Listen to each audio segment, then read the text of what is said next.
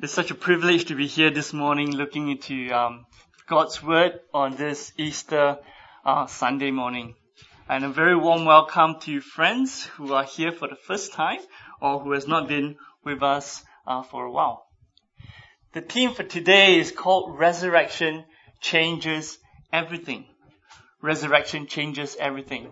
Before we start, would you um, pray with me to our God um, that He will guide us today?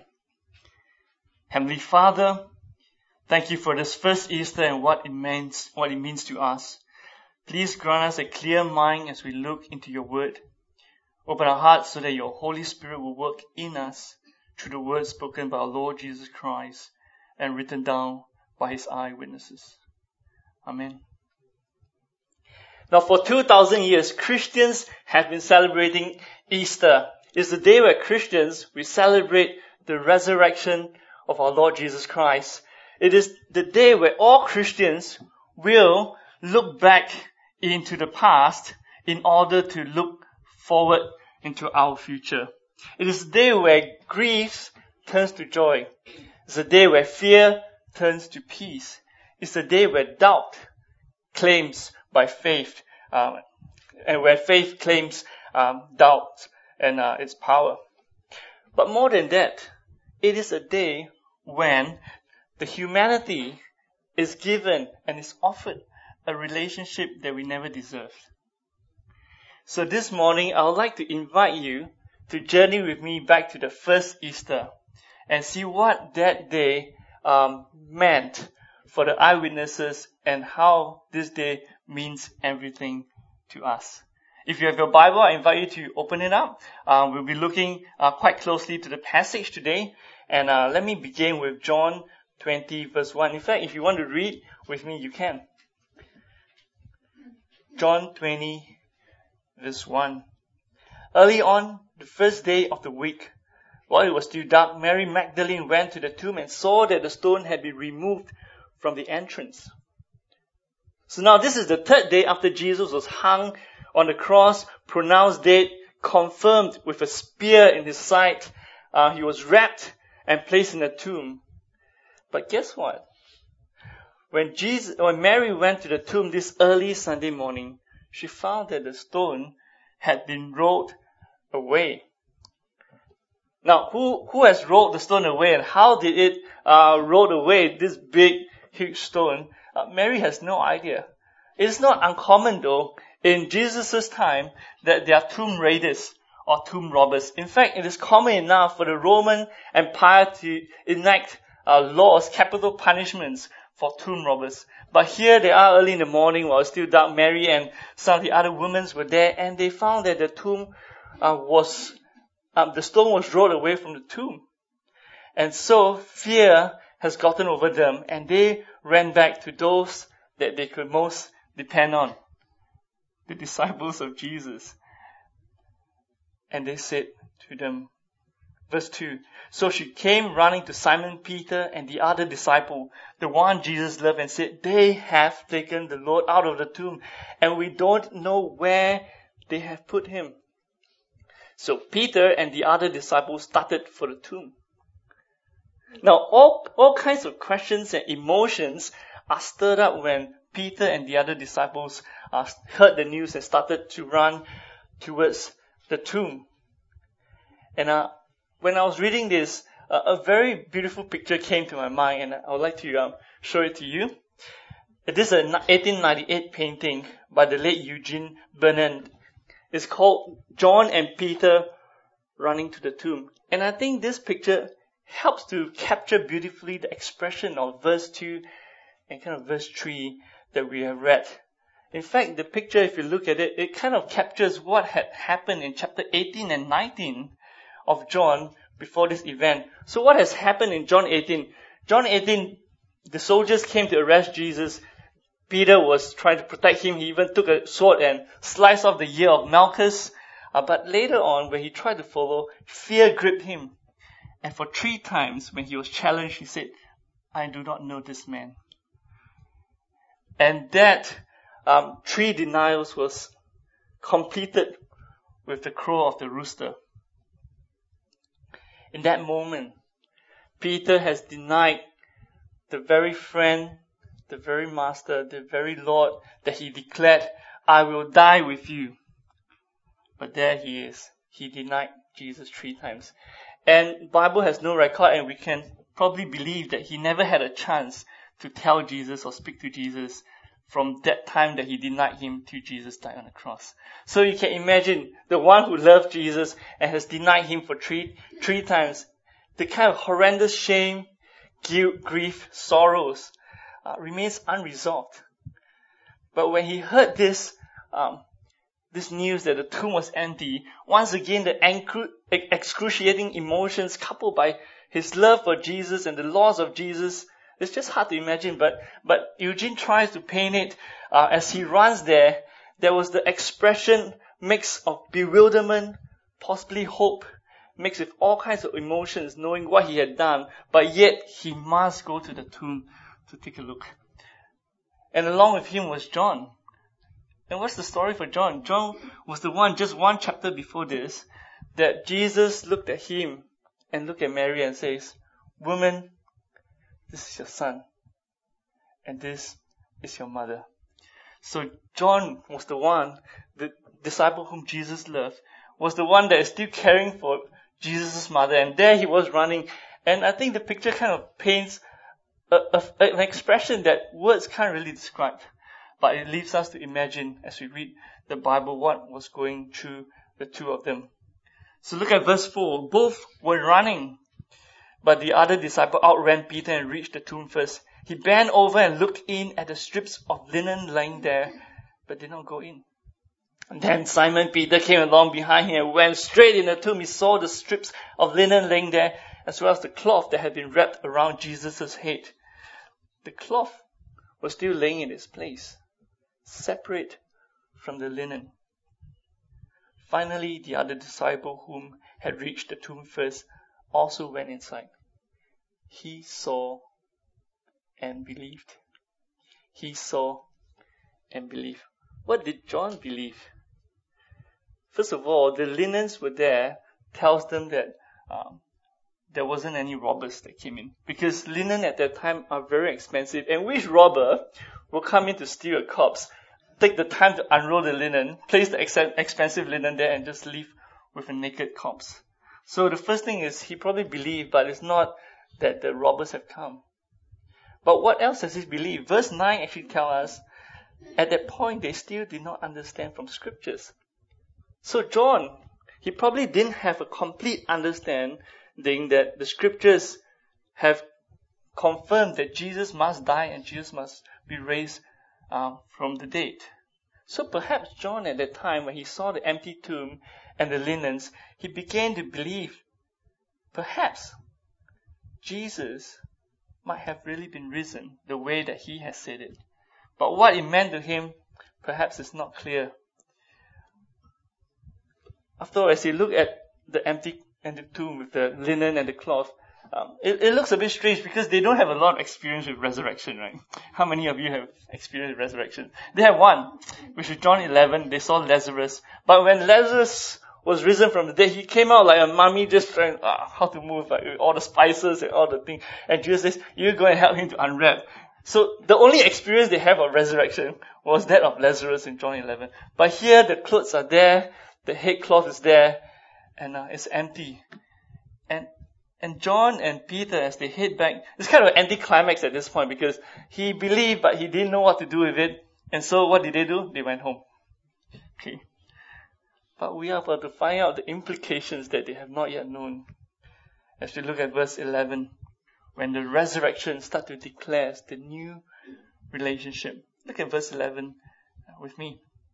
Eventually, Mary, Mary returns to the tomb and as a Middle Eastern lady, if you know the culture there, she will be seen wailing very loudly because that's the way it's done to express her grief openly over the death of a loved one. And this time, perhaps because it's brighter, Mary decides that she too will bend and look into the tomb. And lo and behold, verse 12, she sees two angels in white sitting where Jesus' body had been, one at the head, the other at the foot. Now, even for us or even for them, uh, appearance of angels are not a common affair. You don't see them appearing every other day, right? So when angels appear, that can only mean two things. One is that they are going to announce something that God is about to do, or number two, they are announcing what God has already done. So now, the angel said to Mary, Woman, why are you crying? Perhaps the angel's question also carries a hint, Woman, there is no need to cry. But obviously Mary's grief got the better of her and she, she does not yet understand what's happening and she just replies, They have taken my Lord away.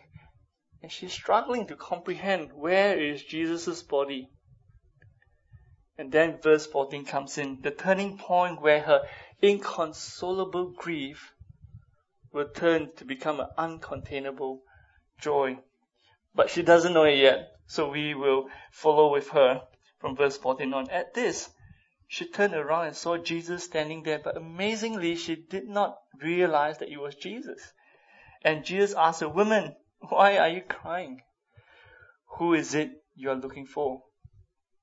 But Mary, overcome by her grief, takes Jesus to be a gardener, a gardener who is either ignorant and didn't know the horrendous event that the whole Jerusalem was in uproar three days ago and whose tomb this was. Or she thought that this is a gardener who is utterly insensitive to a woman, Middle Eastern woman that's just wailing. Or perhaps she is, he is a gardener that's totally cruel and has taken the body away. And so Mary said, Sir, if you have carried him away, tell me where you have put him. I will get it. Just tell me. Just tell me where is the body. Don't trouble you. I will go and carry him um, back. And Jesus said to her, Mary. The moment she hears her name being called, it was like a veil being lifted up from her eyes, and she turned and called out, in Aramaic, Rabboni, teacher. Well, she initially couldn't recognize it. When she heard her voice, it's like a sheep who could recognize the voice of a shepherd and the shepherd calling her name. And you can imagine, right? She says, ah, Jesus is risen. And instinctively, if you're married, what will you do? You'll probably be grabbing Jesus as if he's going to vaporize with the sunlight if you don't. So you see, you better grab hold of him and that's when Jesus said in verse 17, Do not hold on to me, for I've not yet ascended to the Father. Now, verse 17, there are various interpretations to it, but I think it is likely saying this, that Jesus is likely saying, Do not grab hold of me as if I will disappear. I am not yet going to the Father. I will be. I've told you before in John 14, I will be, but not yet. Instead, Mary, verse 17, Go to my brothers and tell them I'm ascending to my Father and your Father, to my God and your God. Of all the excitements and emotions that, that comes up, Jesus declares a very important message that Mary must carry to the disciples who, like Peter, have ran away at the most important time of Jesus' journey. And the message is this, tell my brothers. You know, for when Jesus says, tell my brothers, he also declares that they have a relationship. And in saying that, Jesus has actually forgiven the sins that they have done against him. The first words of Jesus was not a reprimand, was not an argument, was not a scolding. He says, go and call my brothers. Go and tell my brothers. Now, before Jesus died, he told his disciples in John 14, he says this, I will be going to the Father I will be going to the Father. But here Jesus added a new dimension to the relationship with God, saying, I'm ascending to my Father and your Father, to my God and your God. At the resurrection of Jesus, He has not just forgiven the disciples, He has declared the new relationship that no one deserved.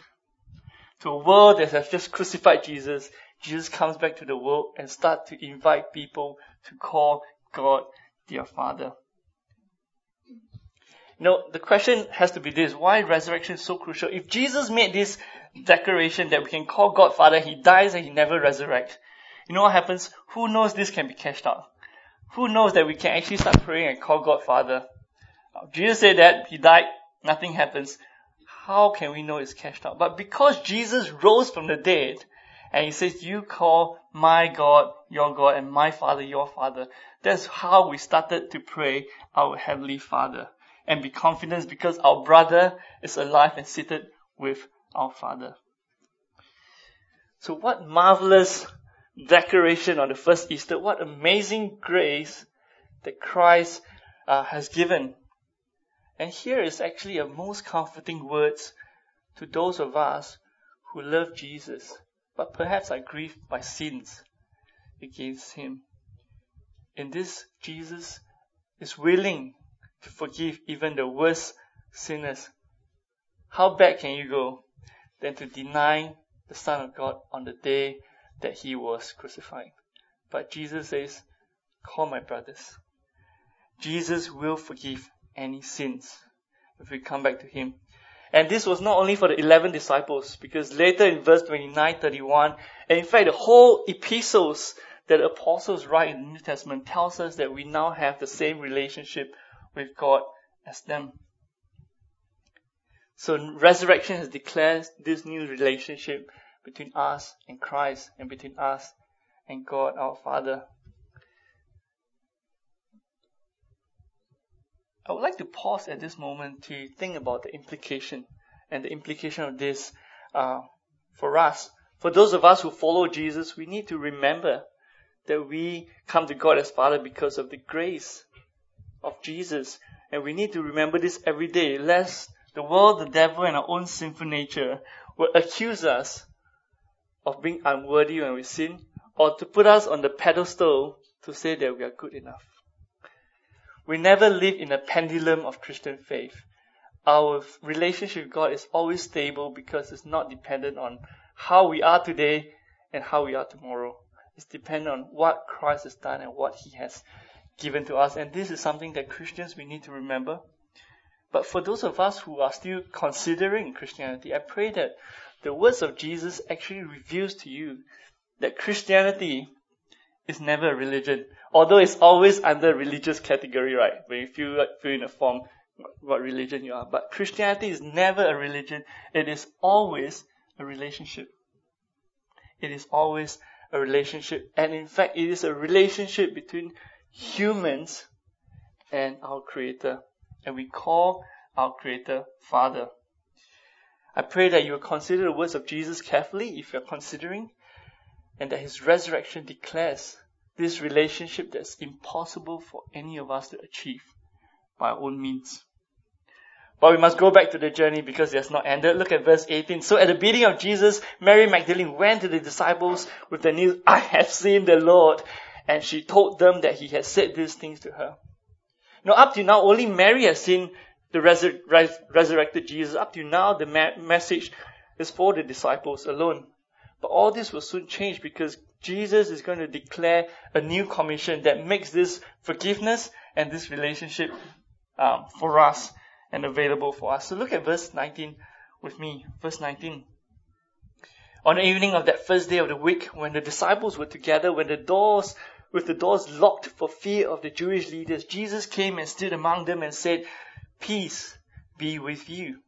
You know, as night approaches, the disciples are still frightened of the murderous Jewish leaders and the locked doors. John, he believed, but he doesn't know what to do with his belief. And uh, in their great fear of the world, suddenly all are about to change when their fear of the world will become a profound peace in the resurrected Jesus. And this is crucial because Jesus has a job for them to do. So look at verse 19. Jesus came and stood among them saying, Peace be with you. And Jesus showed them his hands and side, making the disciples the eyewitness of his resurrected body. And the disciples were overjoyed when they saw their Lord. And again, verse 21, Jesus said, Peace be with you. You know, the disciples had taken the first peace to become a Jewish greeting, the second they realized that it's not. Um, in our previous generation, or even some of us uh, in Singapore, right? Singaporeans, we in the past we like to greet each other with uh, have you eaten 吃饱没吃饱了没有 have, have you heard that my grandmother when she brings me up that's the thing she doesn't say hi she says 吃饱没 so um, So imagine you have two friends, right? As a greeting, you say, have you eaten? And you sit down and have a serious conversation. Suddenly one guy stand up and says, have you eaten? It can't be a greeting, right? That I forgot to say that just now. I better say it again. Either it's two things. Either you are going to initiate a meal together with your friend because it's time, or your friend says he has eaten, but he hears such a loud growl in the stomach and says, "I don't think he has." So, have you eaten? Um, so when the disciples they heard peace be filled a second time, uh, it's not a greeting. They knew it was not a greeting. And exactly this is what Jesus has promised them in John 14. In fact, before Jesus died, he said this to them, to the disciples, peace I leave with you. My peace I give you. I do not give to you as the world gives. Do not let your heart be troubled and do not be afraid. While the world offers fear to the disciples, Jesus offered peace he has promised to them before he died a peace that the world can never offer, a peace between humans and God. And this peace affirms forgiveness of sin, the removal of God's wrath, and uh, a, a new relationship with God that the world, the devil, and our own sinful nature cannot remove.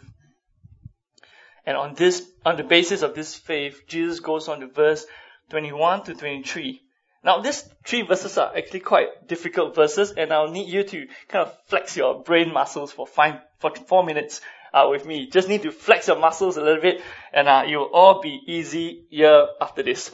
All right. So, just for four minutes, uh, look at these three verses uh, as I explain it to us. The commission that Jesus gave them. Verse 21, As the Father has sent me, I am sending you. First of all, these words confirm what Jesus had said earlier in John 17. As you, talking to God the Father, have sent me into the world, I have sent them into the world. So Jesus was God's perfect agent to fulfill God's mission, and he completed it. Now Jesus says, I'm going to send you for my mission, and you will go and complete it. They are given a new commission to be the witness of Jesus and to be the messenger of his words. What have they done? They have seen the miracles of Jesus, they have heard the words of Jesus, they've seen the death of Jesus, and they are the ones who have witnessed the resurrected body of Jesus. And Jesus gave them this new commission. He has said that in the past, but it's not starting yet. But at the resurrection of Jesus, he says, it has begun. And so you should go forth. And then he shows them his scars, and not which not, not just showing them that they're eyewitnesses, but they're also showing them that what is it going to cost them when they go out on this mission. Know the cost before you go out. Jesus says this is the cost. And why is it so costly? Because the disciples, they are going into the same world. They have just killed Jesus. You're going to the same world to proclaim about me, and they will not like you. Jesus said that earlier on in John 17. In, in the conversation, he says to God, I've given them, the disciples, your word, and the world has hated them, for they are not of the world any more than I am of the world.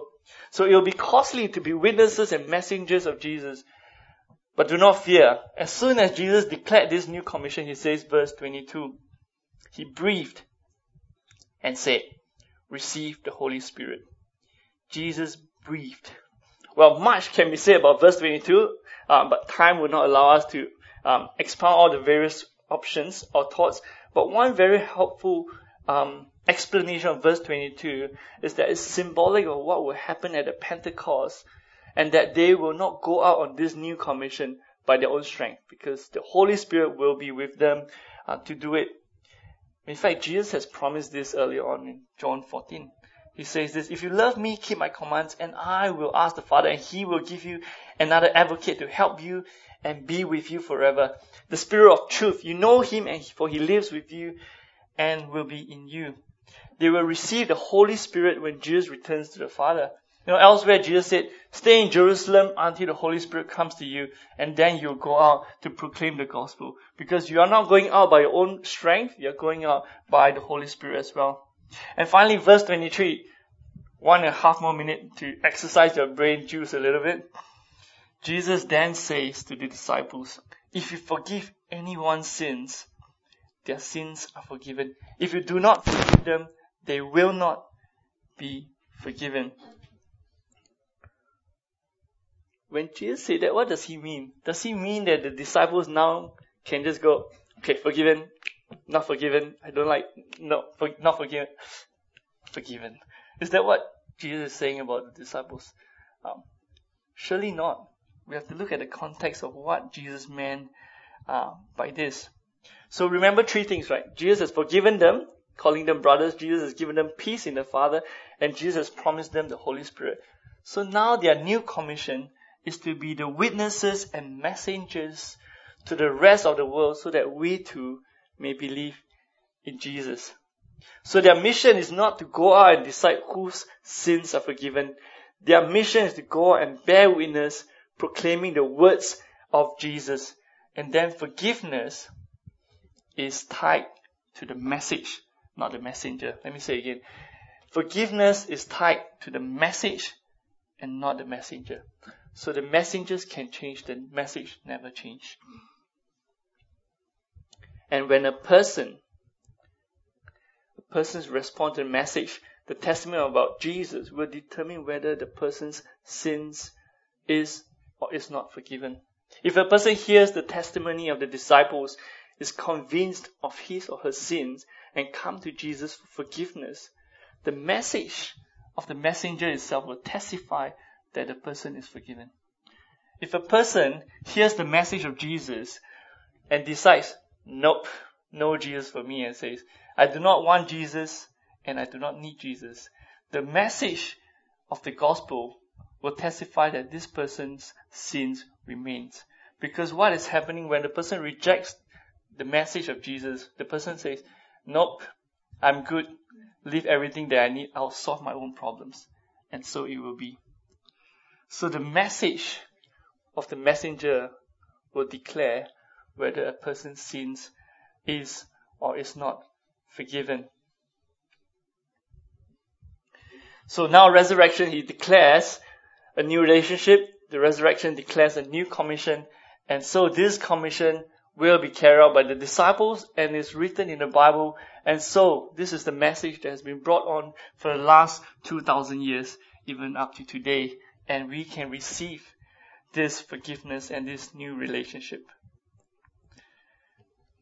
Well, finally, all, all this sounds good, right? But we, some people ask this question, but how do we really believe in Jesus, in resurrection, in the forgiveness of Jesus, in the new relationship? How can we really believe if we cannot see Jesus? Does it sound familiar? We have our own versions in our, in our generations. But this objection is addressed by Jesus when he appears to Thomas. So look at verse uh, 24 to 31 when he declares the way to faith. Look at verse 24 with me. When all this are happening, Thomas, also known as Didymus, one of the twelve, was not with the disciples when Jesus came. Now early on when Mary saw Jesus, she believed and said to the disciples, we have seen the Lord. And the disciples, when they saw Jesus, they believed and they told Thomas, we have seen the Lord. And Thomas, he heard the news and he, no, he didn't. Thomas said, unless I see the Lord, I, I will not believe. In fact, Thomas goes on, unless I see the nail marks on his hands and put my finger where the nails are. Wait a minute, there are three, there are three people on the cross. Unless I touch the side of him, I will not believe that Jesus rose from the dead. But what is about to happen is going to happen to Thomas nevertheless. What has happened to Mary where grief turns to joy? What happens to the disciples when fear turns to peace? Is going to happen to Thomas where his determined doubt will be transformed to the greatest proclamation of faith up to this point of Christianity. And he too has to become the messengers of the gospel. So look at verse 26 with me. Verse 26. A week later, Jesus' disciples were in the house again and Thomas was with them. Though the doors were locked, Jesus came and stood among them and said, peace be with you. Well, this is the first time Thomas uh, was there and peace be with you too, Thomas. Then he said to Thomas, put your finger here, see my hands, reach out your hand and put it into my side. Stop doubting and believe. But Jesus knew what Thomas demanded. And Jesus amazingly says, Alright, I'm going to give it to you. But after he did that, Jesus said, Stop doubting. Believe. Why did Jesus say to Thomas, stop doubting and believe? Is it wrong for Thomas to desire to see Jesus? After all, didn't Mary long to see Jesus and he was, she was full of joy? The disciples long to see, even Christians now, well, we long to see Jesus uh, when he appears. Is that wrong for Thomas to want that? As you look at it carefully, the problem for Thomas is not that he desires to see Jesus, but he's demanding, unless I see him, I will not believe. But Jesus says that's the way that the world has to believe. And Jesus goes on to verse 29. Because you have seen me, you have believed. Blessed are those who have not seen and yet believe. Blessed are those who have not seen and yet believe. This is something that our, our generation we have, right? That unless I see God, if better still, if I can put him in a laboratory, I will not believe. Unless he do something according to what I ask him to do, I will not believe. Unless this is the way that um, it has been from the first day. But Jesus says, Blessed are those who have not seen and yet believe. And Jesus is speaking about Christianity all through history. For we are to believe not by seeing, but through eyewitnesses' accounts uh, and the workings of God's Holy Spirit in us.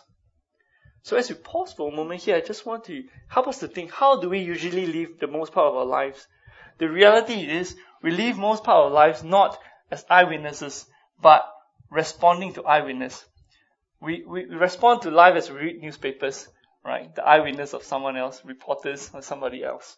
Where we hear the radio, if you're driving car, traffic news, it says, oh, no, PIE, jam, please don't go, please don't. Ah, I'll go and check it out. No, you listen and say somebody's eyewitness, better, better siam, right? Better avoid. When we go to school and study history, none of us were alive in the history. And you know what? When our children grow up, or our grandchildren grow up, they will be hearing our eyewitness account that Singapore has a great founder. They will never have, they will never meet him. But they will have the trust that we have met him and we have seen him and we have seen how he has changed Singapore. They will have no chance, but they will have to believe. In fact, this is not a new thing even in Jesus' time. In Jesus' time, or even before that, God's way of people believing in Him that He's a good God is by eyewitness account. You know, in Deuteronomy 6, it's a Shema where God says, love the Lord your God with all your heart. And this is what comes in. Let me look at it uh, with you. Deuteronomy 6. These are the words of God uh, way before Jesus appeared. And he says, these commands that I give you today are to be on your hearts. And what are you supposed to do? Impress them on your children. Talk about them when you sit at home, when you walk along the road, when you lie down, when you get up. Tie them as symbols on your hands. Bind them on your forehead. Write them on the door frames of your houses and on your gates when the Lord your God brings you into the land he swore to your fathers, to Abraham, Isaac, and Jacob to give you, be careful that you do not forget the Lord and brought, who brought you out of Egypt and out of the land of slavery. You know what? All through histories, we live on eyewitness account. And by Jesus' time, people live on eyewitness account. And that's what has happened. Like Israel, a majority of humanity, we live our lives based on eyewitness testimony. So if you're a person who is considering Christianity, can I suggest to us that see whether Christianity is true is not to go to science, but to check whether this historical account, this historical account is true or not. I think there's some books behind that talks about histo- the history of Jesus and stuff. Uh, I think if you're considering about Christianity, probably science is not the best place to go. A lot of things don't go to science, but the authenticity is whether the historical account is genuine. So this is where uh, we'll look at it um, to find out if Jesus is true. As we look finally in verse 30 to 31, that the tomb will not keep its followers. Why were the fearful disciples and Thomas willing to die in the hands of the world for the sake of proclaiming this new commission of this new relationship for us? with God as our Father, why do Christians all through centuries and millenniums are so willing to do it? And the answer is this. The answer is this. The eyewitness account of Jesus is true. And for that, they know that because the tomb cannot keep Jesus, but has to give him up on the day of resurrection, they know that the tomb cannot and will not keep the followers of Jesus. On the day when Jesus comes down, the tomb and death has to give up Christians and give them up for eternal life. And for that, they are willing to live it out because they have seen it with their eyes that Jesus has done it. And because Jesus has done it, he says that you guys will have it. And this is why uh, all followers after Jesus said exactly the same thing as what Thomas said, as he said in verse 28, My Lord and my God. And so here Thomas ends, uh, John ends with verse 30 to 31. Jesus performed many other signs in the presence of his disciples, which are not recorded in this book. But these are written that you may believe that Jesus is the Messiah, the Son of God, and that by believing you may have life in his name. If you've never believed in Jesus, but would like to learn more, I think later Nick will tell us um, ways to learn and explore Christianity. For those of us who uh, have never believed, but you are convinced that Jesus is the way, I invite you to pray with us and also speak to us, or whether it's your friend or to me or uh, one of those who are upstage just now to um, talk about it. But if you're a follower of Jesus, then this great day is a day to rejoice for us. And I pray that like Mary, the disciples, and Thomas, that we will be renewed in our joy, renewed in our peace, and be renewed in our faith, whatever circumstances we are in right now, by looking to the empty tomb and by reading and knowing that account is true. But Jesus' very word says, I'm ascending to my Father and your Father, to my God and your God. Shall we pray to our God and our Father? Heavenly Father, we thank you for the death and resurrection of Jesus. We believe that Jesus died on the cross, but more so he rose from the dead on the first Easter. We acknowledge that Jesus is our Lord and our God. So forgive us our sins. Help us to live for you. Strengthen us by your Holy Spirit that we may live for you each day. Open our eyes and keep our faith fresh and our minds, alert to the words of Jesus so that we may be filled with joy and peace and that our faith may be strengthened to continue to the day where Christ comes back for us. In His name we pray. Amen.